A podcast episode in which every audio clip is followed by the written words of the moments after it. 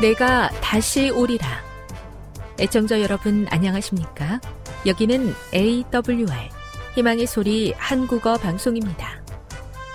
본 방송은 천국 복음을 온 세상에 전파하기 위해 제7일 안식일 예수 재림교회가 설립한 세계 방송망입니다.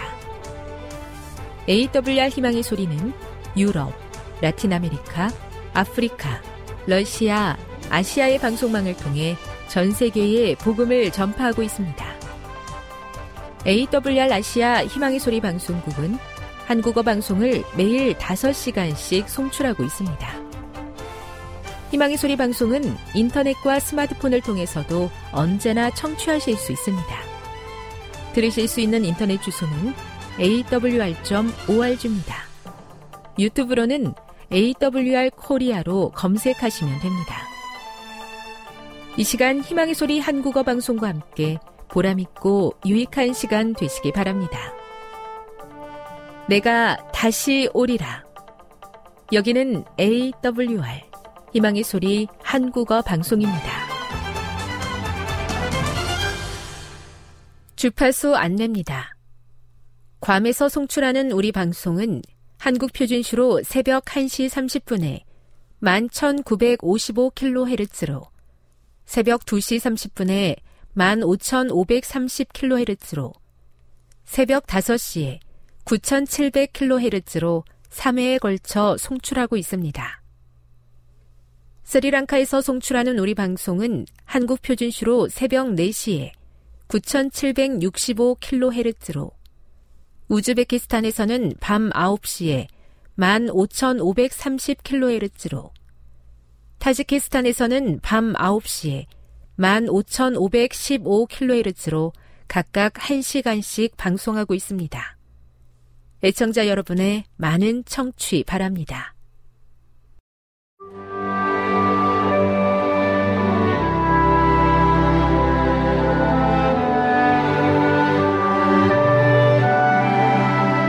읽어주는 교과 여섯째 날 9월 8일 금요일 더 깊은 연구를 위해 바울이 전한 같은 신자로서 자녀들을 존중하는 태도는 오늘날 세상에서 어린이를 대하는 방식에 대한 우리의 관심을 높인다. 아버지를 향한 바울의 권면은 부모의 책임을 생각하도록 한다. 종에 대한 바울의 권면, 특히 주인에 대한 바울의 권면을 오늘날 적용하는 것은 우리 모두의 사회적 상황이 다르며 어떤 형태로든 노예 제도는 심각한 악이기에 더 도전적인 일이다. 하지만 이 말씀은 영감을 받아 성경에 기록된 말씀이므로 우리는 이것을 오늘날에 어떻게 적용할지 생각해야 한다. 1세기 에베소의 신자들처럼 우리에게는 복음의 가치를 우리의 관계 가운데 적용할 수 있는 특권과 책임이 있다. 그런 맥락 아래서 아래의 질문들을 살펴보라. 핵심적인 토의를 위해 1. 자녀에 대한 사랑이 재림 교인들에게 주의 오심을 위해 준비된 백성의 증거가 된다는 것은 어떤 의미인가? 2. 바울의 자녀에 대한 명백한 존중은 오늘을 사는 우리에게 진지한 질문을 던진다. 어린 시절의 폭력, 성적 학대, 고통을 경험한 어린이들에게 그리스도의 돌봄을 베풀어야 할 우리의 책임은 무엇인가? 아동기 부정적 경험이 미치는 심각한 영향에 대한 연구를 살펴볼 때 이들에 대한 우리의 책임은 무엇인가? 3. 어린이에 대한 바울의 존중과 어린이에 대한 예수님의 돌보심의 연장선상에서 어린이들의 양육과 보호에 대한 교회의 책임은 무엇인가? 이를 위해 어떤 제도와 절차가 마련되어야 하는가? 4. 노예와 주인에 대한 바울의 권고는 종종 직원과 고용주 사이의 관계에 적용된다. 그렇게 하는 것이 어떤 면에서 적절한가? 동시에 어떤 위험이 따르는가? 5. 세계 노예 지수에 따르면 오늘날에도 4천만 명 이상이 노예로 살아가고 있다. 노예제 폐지를 위해 헌신했던 영적 선조들의 후예요, 자유인으로서 그가 사슬을 끊으리니 종은 우리의 형제로다. 그리고 그의 이름으로 모든 억압이 그치네 라며 그리스도를 노래할 때 노예로 살아가고 있는 하나님의 아들, 딸들에 대한 우리의 책임은 무엇인가? 지금까지 읽어주는 교과였습니다. 본 방송은 AWR 희망의 소리 방송국에서 제작되었습니다.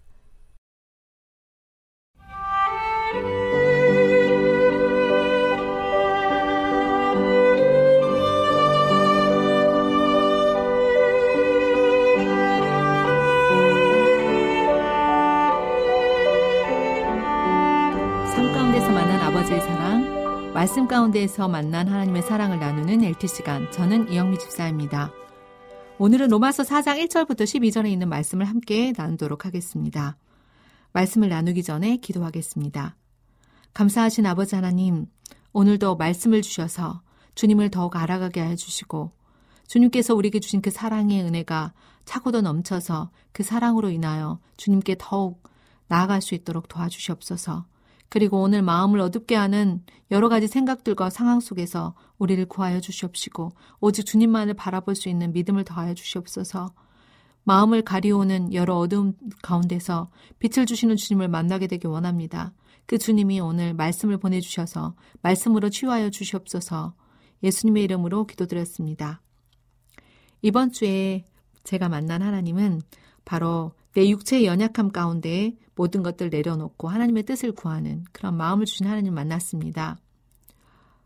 얼마 전부터 무릎이 자꾸 아팠는데, 아팠는데 어, 발을 디딜 때마다 너무 무릎이 아파서 더 이상 발걸음을 뗄수 없는 그러한 아픔이 제게 찾아왔습니다. 아, 이 정도가 되면은 병원을 가봐야 되겠다 하고 병원에 갔었는데 먼저 엑스레이를 찍으니까 뼈에는 이상이 없다고 하였습니다. 그래서 이제 이번에는 음, 또 다른 병원에 갔습니다. 너무 아파서 낫질 않아가지고 병원에 갔는데 그 병원에서는 제게 MRI를 찍어야 이 상황이 나온다고 해서 MRI를 찍게 되었습니다. 혼자 가서 병원에 가서 MRI를 찍는데 그 병원이 MRI 찍는 데까지 거리가 꽤 되었고 아픈 무릎을 가지고 움직이는데 많이 불편했습니다. 피도 뽑고 또 MRI 사진도 찍고 하는 그또 음, 링겔도 꽂은 상태에서 저녁 시간에 퇴근 시간이 다 되었기 때문에 여러 가지 한꺼번에 어, 집중적으로 진행하는 것이었습니다. 주사도 맞고 한꺼번에 제 육체에 여러 가지로 검사도 하고 또 어, 마음의 상황이 많이 어두워졌습니다. 아, 내가 생각보다 사태가 어, 상태가 굉장히 많이 안 좋을 수도 있구나라는 생각을 하니까 두려운 마음이 들었습니다. 혼자서 닝게를 맞으면서 또 MRI를 찍으면서 조용히 시간들을 보내면서 기도 드렸습니다. 하나님, 하나님께서 저를 사용하시려거든 저를 건강하게 해주십시오. 도와주십시오. 이런 간절한 기도와 함께 어, 연약한 육체 때문인지 마음에 어, 믿음이 적어지는 것들을 경험하게 되었습니다. 그렇게 기도드리고 또 닝게를 맞고 하는 동안에 하나님께서 저에게 보내주신 생각은 바로 이런 것이었습니다. 네가 연약할 때 내가 너와 함께하고 약할 때 강함 되시는 하나님을 바라보라고요. 정말 하나님께서는 제게 그런 어, 이 연약한 가운데 쉬게 하신 하나님, 그리고 이 연약함 가운데 일하실 하나님에 대해서 기대할 때 제 마음 가운데 두려움이 사라지고 하나님의 말씀을 의지하는 믿음이 생겼습니다. 오늘 로마서 4장 1절부터 12절에 있는 말씀을 함께 읽도록 하겠습니다. 그런즉 육신으로 우리 조상인 아브라함이 무엇을 얻었다 하리요? 만일 아브라함이 행위로서 의롭다 하심을 받았으면 자랑할 것이 있으려니와 하나님 앞에서는 없느니라. 성경이 무엇을 말하느냐? 아브라함이 하나님을 믿음에 그것이 그에게 의로 여겨진 바 되었느니라 일하는 자에게는 그 삭시 은혜로 여겨지지 아니하고 보수로 여겨지거니와 이를 아니할지라도 경건하지 아니한 자를 의롭다 하시는 이를 믿는 자에게는 그의 믿음을 의로 여기시나니 일한 것이 없이 하나님께 의로 여기심을 받는 사람의 복에 대하여 다윗이 말한 바 불법이 사함을 받고 죄가 가리워짐을 받는 사람들은 복이 있고 주께서 그 죄를 인정하지 아니하실 사람은 복이 있도다 함과 같으니라.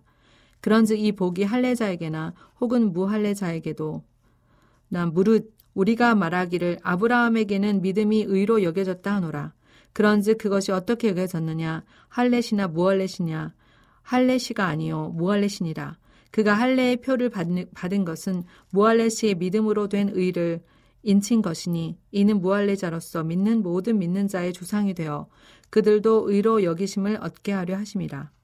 또한 할례자의 조상이 되었나니 곧 할례 받을 자에게뿐 아니라 우리 조상 아브라함이 무할례 시에 가졌던 믿음의 자취를 따르는 자들에게도 그러하니라. 네, 오늘 본문의 말씀은 바로 아브라함의 믿음과 의에 관한 말씀입니다. 저는 오늘 본문의 말씀을 읽으면서 핵심 단어를 믿음, 할례, 의 이렇게 잡아보았습니다. 아브라함의 믿음은 어떤 것입니까? 그는 할례 받기 전에 믿음으로 의롭다 하심을 받은 사람입니다. 그리고 그 믿음의 표로 하나님의 말씀인 할례를 순종했던 사람입니다.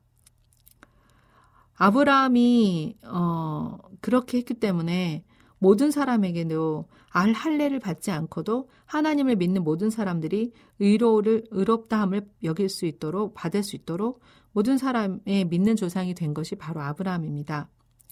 그런데 사람들은 어떠합니까? 할례를 받지 않으면 어, 아브라함의 자손이 아니라 하고 할례를 받지 않으면 구원이 없다 하는 그러한 믿음은 바로 아브 하나님께서 주신 믿음이 아니라 자신들의 의로 하나님을 믿으려고 하는 율법주의적 그러한 믿음인 것입니다. 하나님의 의는 어떤 것입니까? 아브라함이 하나님의 약속을 믿는 것, 그것을 하나님께서는 의로 여겨 주셨습니다. 오늘 본문의 말씀을 보면서 성경이 말하는 바는 바로 하나님 께서 아브라함이 하나님의 약속을 믿었기 때문에 의로 여겨진 거지 그것이 바로 하나님의 어, 의라는 것조차도 어, 사람은 한 사람도 의로울 수 없잖아요. 그런데 하나님께서 그를 의로 여겨주신다는 것은 하나님의 은혜인 것입니다. 오늘 저에게도 하나님께서 이러한 믿음이 있느냐라고 질문하십니다. 나에겐 어떤 것이 내게 믿음인가? 오늘 하나님의 약속을 찾아가는 것이 저의 믿음이라고 생각합니다. 믿음은 바라는 것들의 실상이라고 했는데 오늘 하나님의 약속을 바라는 것이 오늘 하나님께서 저에게 주시는 믿음이고 또 그 약속의 말씀, 그 말씀을 묵상하였을 때 주실 그 약속의 말씀을 기대하고 또 그래서 그 말씀을 펴는 것이 오늘 저에게 주어진 믿음입니다. 이 약속의 말씀 폈을 때 하나님께서 분명히 저에게 이것을 해라, 이것 하지 말아라 라고 분별력을 주십니다.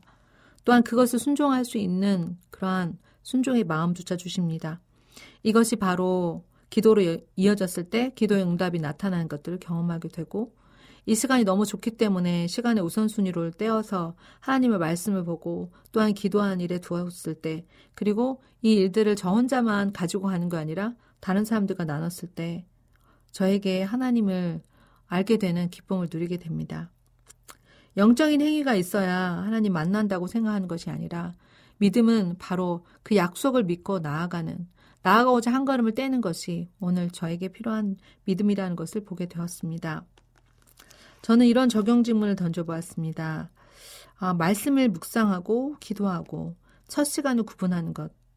이것이 하나님을 사랑하면서 나오는 자연적 믿음의 행위구나.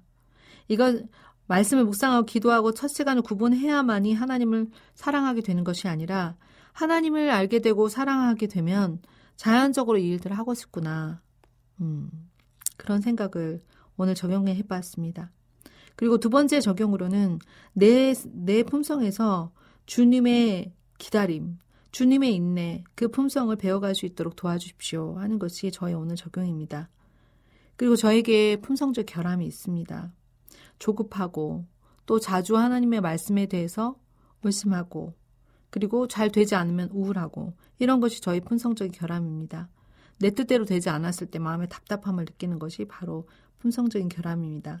이 결함을 그대로 하나님께 가지고 나가기 원합니다.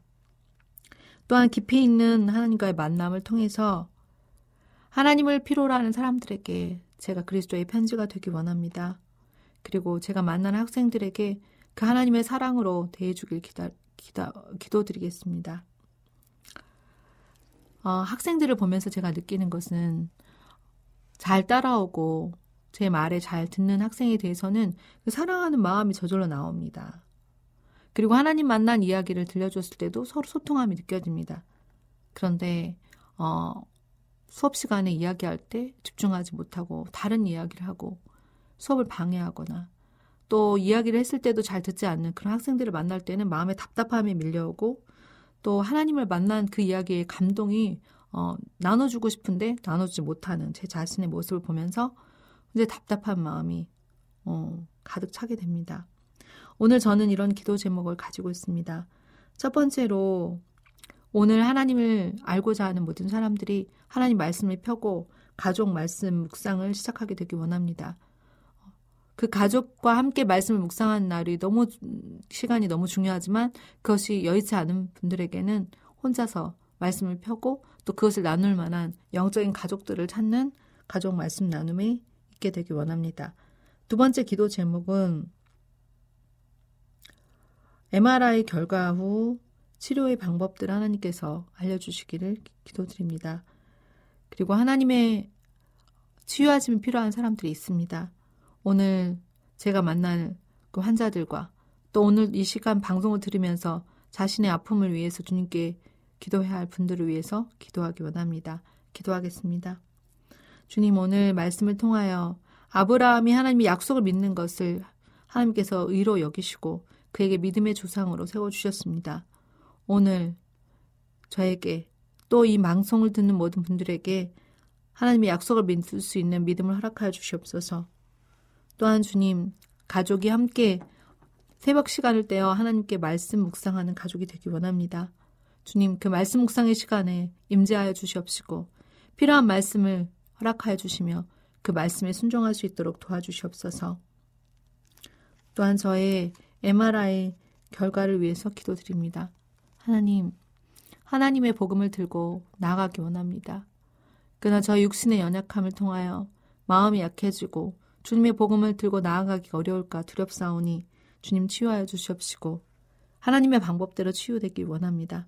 주님 도와주시옵소서 그 길을 열어주시옵소서 주님께서 강건케 하여 주셔서 주의 복음을 들고 산을 넘는 자의 그 걸음이 아름답다고 하셨사오니 그 일들을 감당할 수 있도록 건강한 육체를 허락하여 주시옵소서 예수님의 이름으로 기도드립니다. 또 하나의 기도 제목이 있습니다. 그 기도 제목은 바로 학생들을 위한 기도 제목입니다.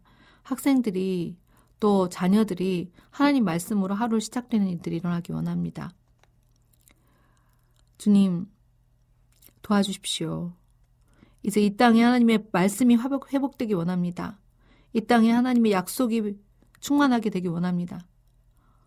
어린아이들이 예언을 하며 젊은이들이 이상을 보며 늙은이들이 꿈을 꾸는다고 하였습니다.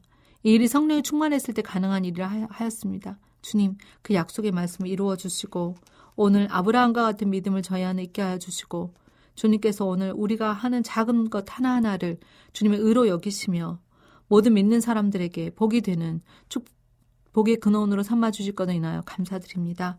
오늘 우리를 준비하여 사용하여 주시옵소서. 곳곳에 주님의 사랑이 없어 그 사랑을 갈구하고 있습니다. 주님, 그 사랑을 전하는 통로로서 오늘 말씀을 묵상하고 주님께 모든 문제들을 가지고 나아가는 기도하는 사람들을 한 사람 한 사람 깨워 주님의 일에 사용하여 주시옵소서. 그리고 어린 아이들에게 무엇보다 말씀으로 가르치게 하여 주시고 그 아이들이 자라나서 주님의 기별을 높이 외치게 하여 주시옵소서. 살아계신 하나님께서 주의 재림이 때가 얼마 남지 않을 때 우리를 사용하여 주시옵기를 예수님의 이름으로 기도드립니다. 지금 여러분께서는 AWR 희망의 소리 한국어 방송을 듣고 계십니다.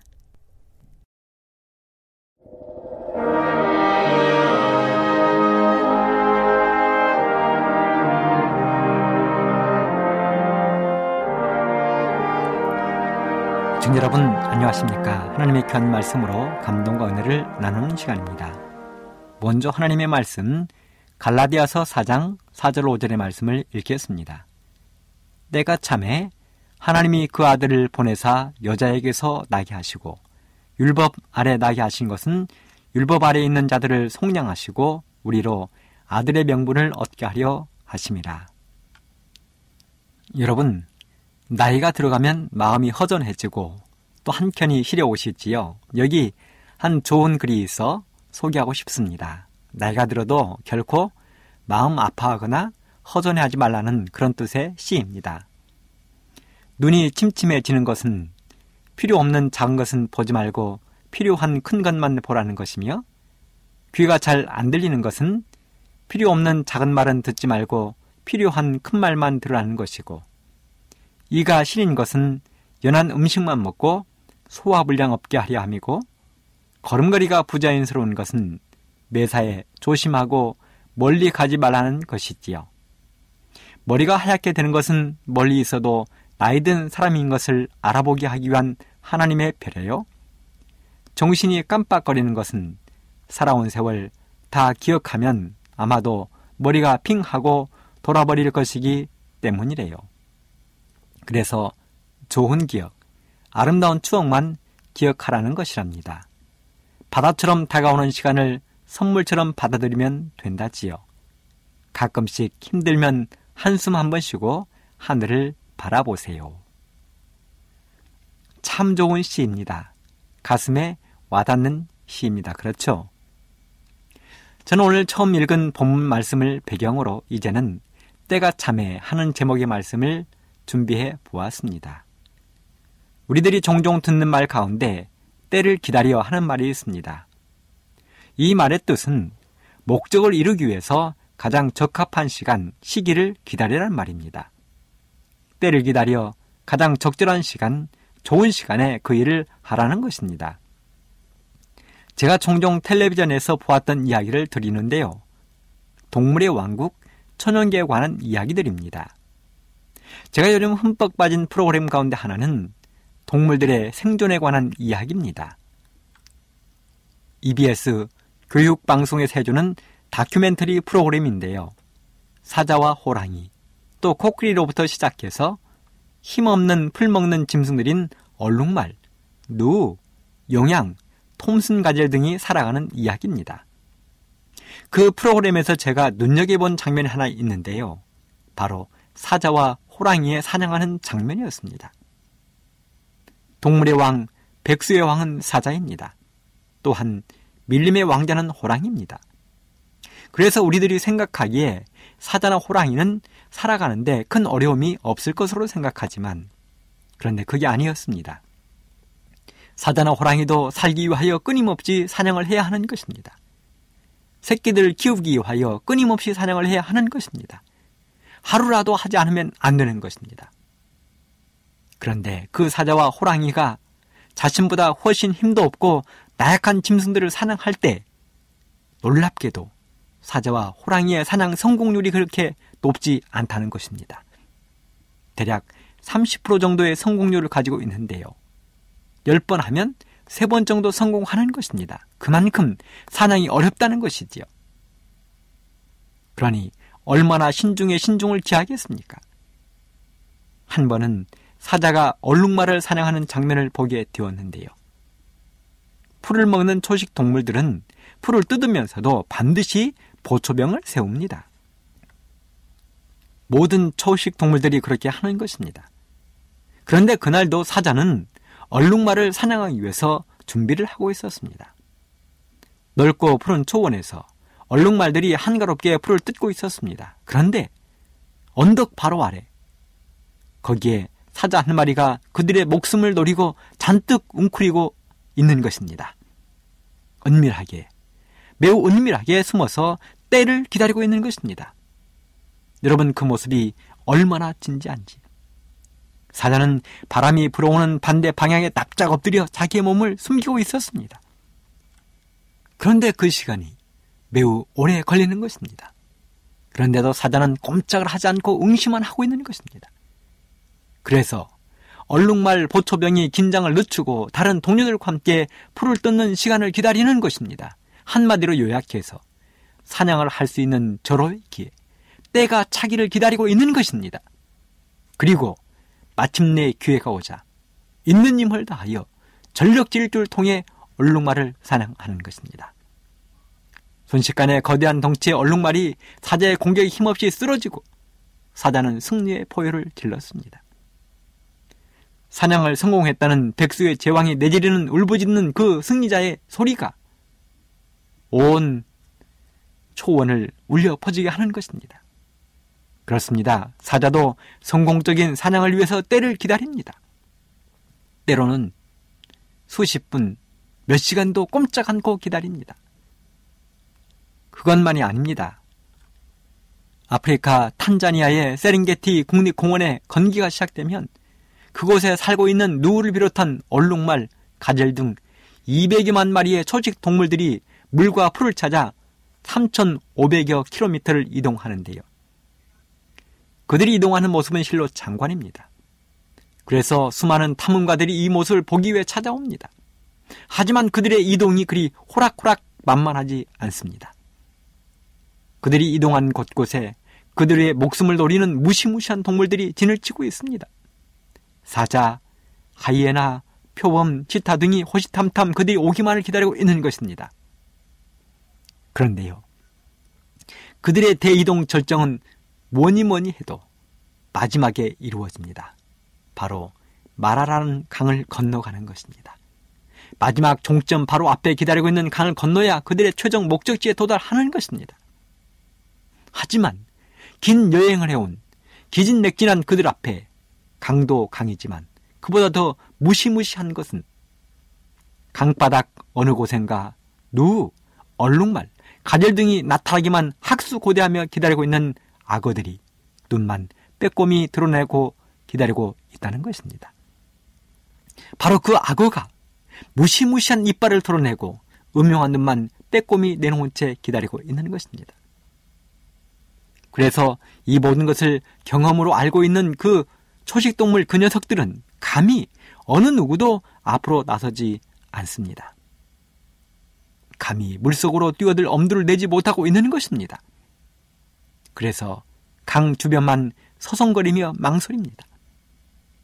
하지만 그 마라강을 건너지 못하면 그들이 3,500여 킬로미터를 이동한 이유가 없어지는 것입니다.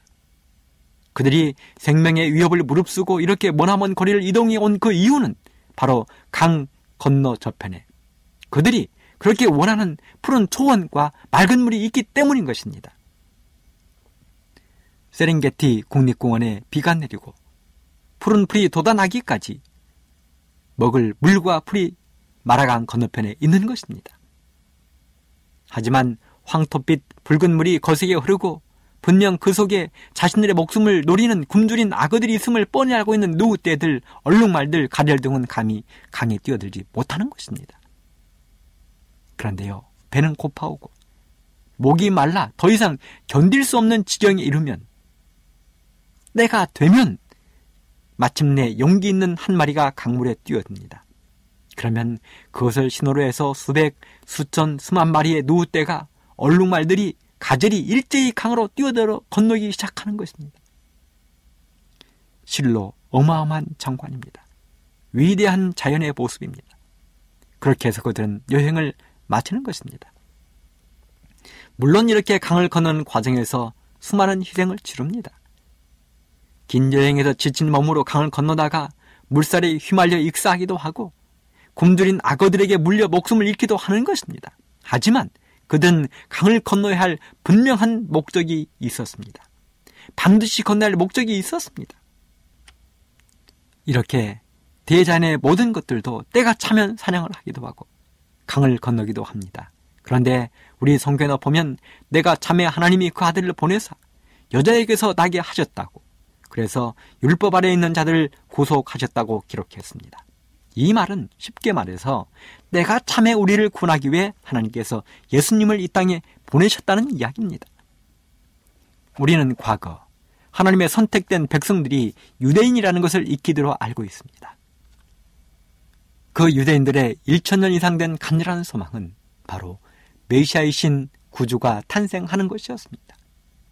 그래서 그들은 그분의 이름을 노래와 시, 예언 그리고 성전에 드리는 각종 예배와 가정의 기도에 포함시켜 메시아 탄생을 기다리고 또 기다렸습니다. 마치 어린 자녀들이 일 나간 부모들을 해가 넘어가는 그 시간에 눈이 빠지도록 기다리는 것처럼 그들은 메시아를 기다렸습니다. 그런데요. 그럼에도 불구하고 막상 메시아이신 예수님이 이 땅에 오셨을 때는 그들은 그분을 알지 못했습니다. 이유는 간단했습니다. 예수님은 마른 땅에서 나온 줄기처럼 곤 모양도 없고 풍채도 없어서 흠모할 만한 아름다움이 전혀 없었기 때문이었습니다. 그래서 성경 요한복음 1장 11절에 보면 자기 땅에 오매 백성들이 영접지 아니했다고 기록했습니다. 그럼에도 불구하고 그분은 이스라엘을 선택하셨습니다. 자신을 기다리되 엉뚱한 모양으로 기다리고 있는 이스라엘 백성들에게 그분은 오셨습니다. 사실 하나님은 이스라엘 백성들에게 수없는 복받는 비결을 알려주셨습니다. 그 중에 하나가 바로 하나님의 규례를 지키면 그렇게 된다는 것입니다. 하나님의 규례를 지키면 복 받는다는 것입니다. 하지만 이스라엘 백성들은 하나님에게 그들의 소망을 고착시키는 게 아니라 세속적 위대함에 그들의 소망을 고착시키고 있었습니다. 그래서 하나님은 선지자를 보내셔서 수없이 경고하셨습니다. 때로는 눈물을 머금고 이방 백성들의 손에 붙이셔서 쓰라림도 맛보게 하셨습니다. 그 대표적인 이야기가 바로 바벨론의 포로로 잡혀간 것이지요. 그들은 바벨론의 포로로 잡혀가 고통과 괴로움으로 하루하루를 보내야 했습니다. 그들은 버드나무에 수금을 걸어놓고 황폐해진 예루살렘 성전을 생각하며 울어야 했습니다. 그렇게 포로로 잡혀간 수많은 사람들이 안식일을 준수하다가 목숨을 잃었습니다. 이방 나라의 절기와 우상 숭배를 거절하다가 목숨을 잃기도 했습니다. 그렇게 그들은 실망과 고통 속에서 하루하루를 몸서리치는 후회함으로 보내야 했습니다. 이런 백성들이 하나님의 선택된 백성들이었습니다. 어디에 내 자식이라고 내놓기도 부끄러운 사람들이었습니다. 사실 부모들의 자랑은 자식들, 자식들입니다. 그런데 그 자식들이 매일 망나니 짓만 한다면 어떻겠습니까? 어디에 가서든 자랑스럽게 나의 아들이라고 딸이라고 자랑할 수 없는 망나니라면 다른 사람들에게 내 자식이라고 이야기하기가 부끄럽다면 마음이 어떻겠습니까? 그런데요. 지금 이스라엘 백성들의 상황이 그런 것입니다. 하나님이 어디 가서 내 자식이라고 말하기가 부끄러운 것입니다. 하는 짓마다 미운 짓, 말썽만 부리고 부모인 하나님의 마음을 한없이 썩게 하고 있는 것입니다. 하는 짓이 원수 같고 하나님 아버지의 마음을 문드러지게 하고 있는 것입니다. 그런데요. 그런데 말입니다. 하나님은 이러한 백성들에게 때가 참에 그 아들 예수를 보냈다고 했습니다. 그들을 구원하고 그들을 높이기 위해서 메시아를 세상에 보내셨다는 것입니다. 사실 메시아 곧 구주의 강림은 이미 에덴에서 아담과 하와에게 하신 약속이었습니다. 그래서 아담과 하와는 이 약속을 기억하고 속히 성취되기를 간절히 고대했습니다. 첫 아들인 가인이 태어났을 때 그가 약속된 메시아이기를 간절히 바라면서 기쁨으로 환영했습니다. 하지만 아담과 하와는 메시아의 약속의 성취를 보지 못하고 죽었습니다. 아니, 아담과 하와뿐 아니라 수많은 부모들이 그렇게 약속된 메시아를 만나지 못하고 죽었습니다. 에녹 이후로 족장들, 선제자를 통해서 메시아에 대한 소망을 이어왔습니다. 그럼에도 불구하고 약속된 메시아는 오시지 않은 것입니다. 그래서 사람들이 외쳤습니다. 에스겔서 12장 22절에 보면 날이 더디고 모든 묵시가 음험이 없다. 그렇게 외쳤습니다. 지친 것입니다. 기다려도 기다려도 오시지 않은 메시아에 대하여 그들은 지친 것입니다. 하지만 하나님에게는 아직 때가 이르지 않았습니다. 그 아들 예수를 이 땅에 보내실 때가 이르지 않았습니다. 사실 우리 하나님의 시기는 정확해도 너무 정확합니다. 여러분 광대한 우주를 생각해 보십시오. 여러분 지구가 한 바퀴를 도는 자전에 대해 생각해 보십시오. 지구는 1초에 464m를 스스로 돕니다. 그렇게 하루에 한 바퀴를 스스로 돕니다. 23시간 56분 4초마다 한 바퀴를 돌게 되어 있습니다. 그래야 밤과 낮이 생기는 것이지요. 그런데 이 지구의 자전이 23시간 56분 4초보다 빠르거나 느려지면 어떤 일이 발생할까요? 지구에 커다란 온도 변화가 있어 모든 생물들이 살지 못하게 되어 있습니다. 공전도 마찬가지입니다. 공전이라 함은 지구가 1년에 태양을 한 바퀴 도는 것이지요. 지구는 365.4일마다 태양을 한 바퀴씩 돌게 되어 있습니다. 그런데요, 지구가 이것보다 늦거나 빠르게 공전을 해버리면 큰일 납니다. 지구의 중력이 틀어져 지구는 우주의 미화가 되거나 태양에 빨려 들어가 순식간에 타서 없어져 버리게 될 것입니다. 그래서 하나님은 정확한 시간에 맞추어 지구의 공전과 자진을 하도록 창조하셨습니다. 한치의 오차도 없이 하나님은 온 우주의 모든 별들을 그렇게 운행하도록 만드신 분이십니다. 그런데 그런 하나님께서 때를 잊어버리거나 놓치실 이유가 없는 것입니다. 그것도 다른 계획이 아니라 나의 백성을 죄로부터 구원하실 메시아를 보내실 때를 잊으실 이유가 없는 것입니다. 혹시 사람은 잊어버릴지 몰라도 하나님은 절대로 잊지 않으실 것이었습니다. 사람은 잊어도 하나님은 기억하고 계시는 대표적인 이야기가 성경에 기록되어 있지요. 바로 애굽에서 종살이 하고 있던 백성들을 하나님이 데리고 나오신 이야기입니다. 창세기 15장 13절로 14절에 보면 여호와께서 아브라함에게 이르시되 너는 정령이 알라 노의 자손이 이방 나라에서 객이 되어 그들을 섬기게 했고 그들은 400년 동안 너의 자손을 괴롭게 하리니 그 섬기는 나라를 내가 쟁취할지며 그 후에 너의 자손이 큰 재물을 이끌고 나오리라. 이 말씀을 가만히 묵상하고 있노라면 하나님과 아브라함이 매우 친했음을 느낄 수 있습니다. 하루는 하나님이 아브라함에게 뜬금없는 이야기를 하셨습니다. 그 이야기는 아주 오랜 후에 일어날 일. 아브라함이 알지 못해도 하나님이 이야기를 안 해주셔도 전혀 섭섭하지 않을 이야기였습니다. 근데 하나님께서 아브라함에게 말씀해 주시는 것입니다. 그 이야기는 바로 아브라함의 후손들이 이방에서 객으로 살겠다는 것입니다. 그리고 그 기간이 자그마치 400년이 되겠다는 것입니다. 차라리 이런 이야기는 안 들었으면 좋을 뻔했습니다. 그런데 하나님은 그렇게 이야기를 해주시는 것입니다. 이 이야기를 아브라함이 그의 아들 이삭에게, 이삭은 야곱에게, 야곱은 열두 아들들에게 전해 주었는지는 잘 모르겠지만 어찌되었든 하나님은 아브라함에게 그렇게 말씀하셨습니다. 그리고 정말 야곱의 시대에 온 세상에 거대한 흉년이 들면서 야곱과 그의 자녀들이 애굽으로 이사를 가게 되고 그렇게 이방 땅에서의 생활이 시작되었습니다. 처음에는 당시 애굽의 총리 대신으로 있던 요셉의 후광으로 어깨에 힘을 주고 살았습니다. 그런데 요셉이 죽고 요셉을 기억하던 사람들이 모두 죽으면서 드디어 이스라엘 백성들은 애굽 왕의 지시의 대상이 되고 마침내 노예로 전락하고 말았습니다. 그렇다면 우리는 여기서 생각해 볼 문제가 있습니다. 왜 이스라엘 백성들은 흉년이 끝났는데도 자신들의 고향으로 돌아오지 않고 애굽에 눌러앉아 버렸을까요? 왜 그랬을까요? 어찌되었던 그들은 그렇게 애굽의 노예가 되어 고통과 속절없는 하루하루를 보냈습니다. 하루하루가 지옥 같았지만 어찌 해볼 도리가 없었습니다. 마음 놓고 자녀도 낳을 수 없게 되었습니다. 그런데도 그들에게는 하나님을 두려워하고 섬기던 사람들이 없었습니다. 말씀으로 깨우칠 사람들이 없었습니다. 그렇게 400여 년의 세월이 흘러가고 있었던 것입니다. 모든 사람들은 아브라함에게 했던 하나님의 이야기를 꿈에도 생각하지 못하고 있었을 것입니다. 하지만 오직 한 분, 하나님은 이 이야기를 정확하게 기억하고 계셨습니다. 그리고 마침내 때가 참해 하나님은 경건한 레위인 아므람과 그의 아내 요괴벳에게 연약한 하나들을 보내셨습니다. 바로 모세이지요. 연애 신에서는 말하기를 모세의 어머니는 노예였다고 표현했습니다. 그런 노예 여인에게 하나님은 때가 참해 자신의 백성을 애굽에서 구할 지도자를 보내신 것입니다. 생각해 보십시오. 그 기나긴 400여 년의 세월 동안 백성들은 얼마나 그들의 구원을 위해 울부짖었겠습니까? 하루하루를 얼마나 눈물로 지새웠겠습니까? 그러다가 그들은 그러한 소망마저 놓아버린 것입니다.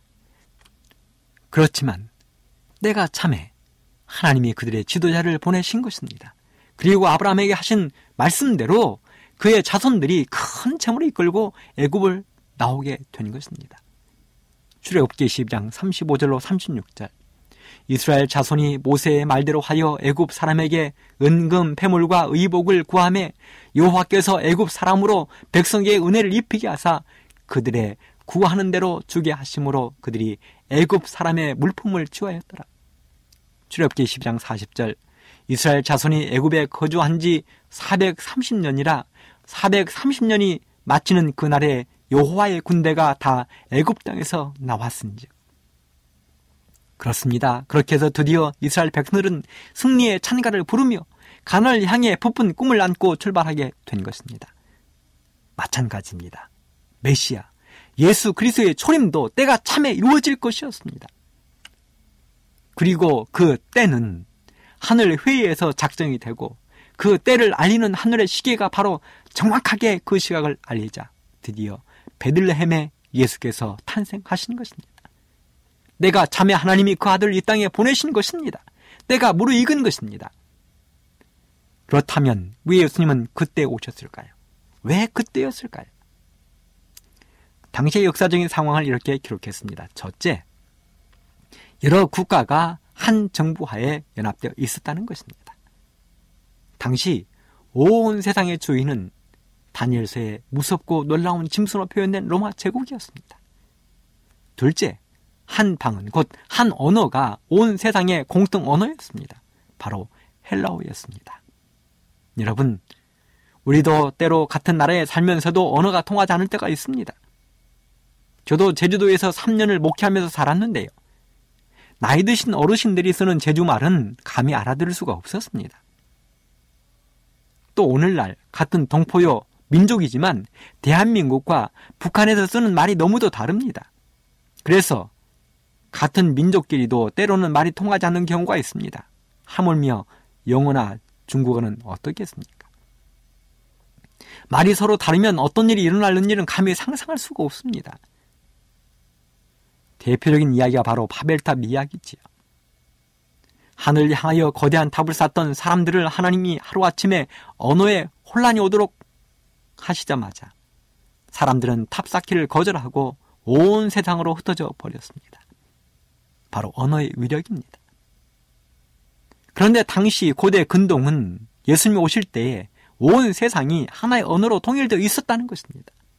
이 뜻은 예수님의 이야기, 메시아에 대한 이야기가 단숨에 온 세상으로 퍼져나갈 토대가 마련된 것입니다. 그래서 온 세상에 흩어져 살던 유대인들이 그들의 연례적인 절기들에 참여하기 위해서 예루살렘에 왔다가 돌아갈 때에는 메시아의 이야기를 가지고 돌아갈 절호의 기회를 얻게 된 것입니다. 세 번째는 사람들의 마음이 준비되고 있었다는 것입니다.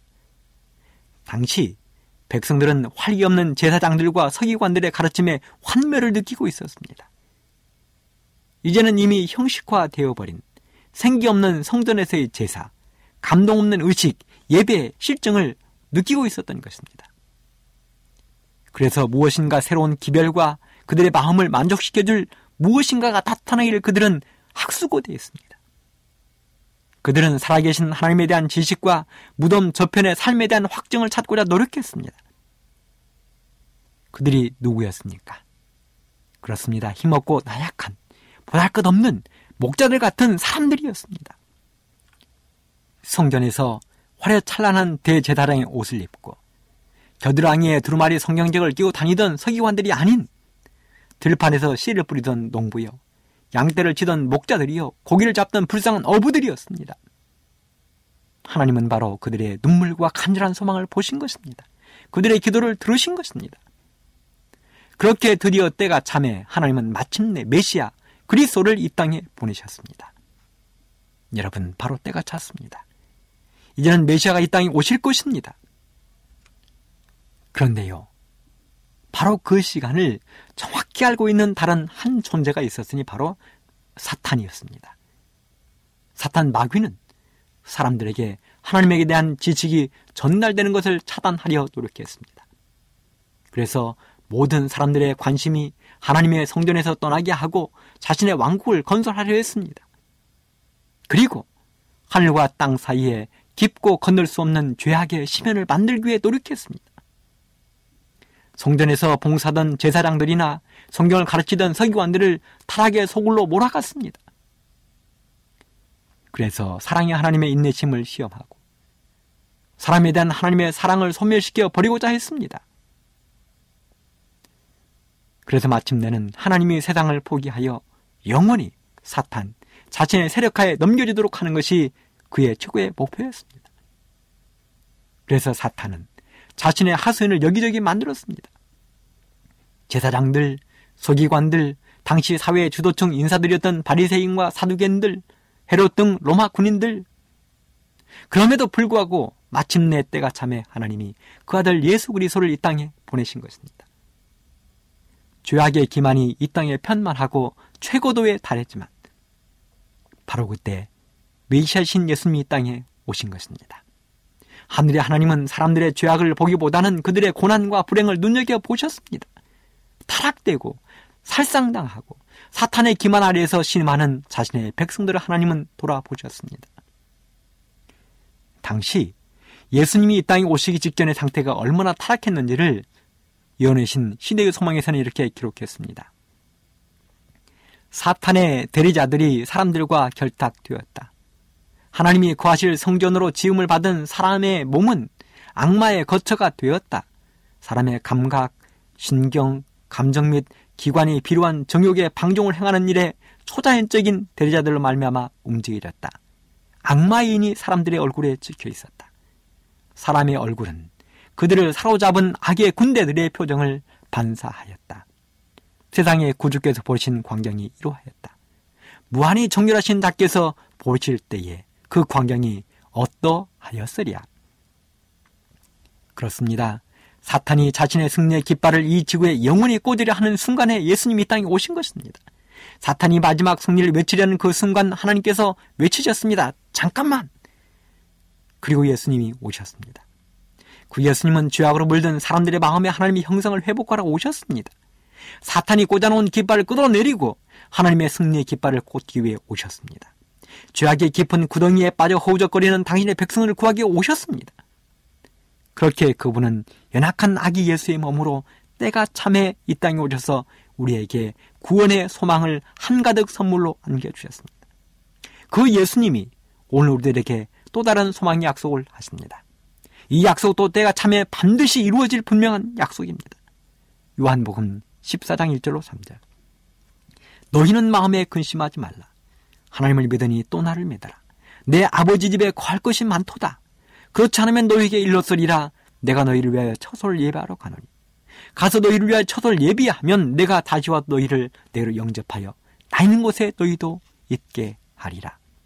그렇습니다. 바로 재림의 약속입니다. 우리를 데리러 다시 오겠다는 것입니다. 이 약속에 대해서도 사탄은 수많은 방해를 할 것입니다. 기억하지 못하게 할 것입니다. 헷갈리게 하고 혼란스럽게 할 것입니다. 지치게 할 것입니다. 포기하게 할 것입니다. 하지만 지금부터 2000여 년 전 우리를 구속하기 위하여 이 땅에 초림하신 그 예수님은 때가 참에 오신 예수님은 이제 우리를 영원한 하늘에 살도록 하기 위하여 우리를 데리러 오실 것입니다. 사탄이 아무리 기만해도 사람들이 아무리 부정을 해도 예수님은 다시 오실 것입니다. 때가 차면 오실 것입니다. 우리 그날을 기억하며 최선을 다하여 주님 안에서 살게 되길 간절히 바라면서 말씀을 마치겠습니다.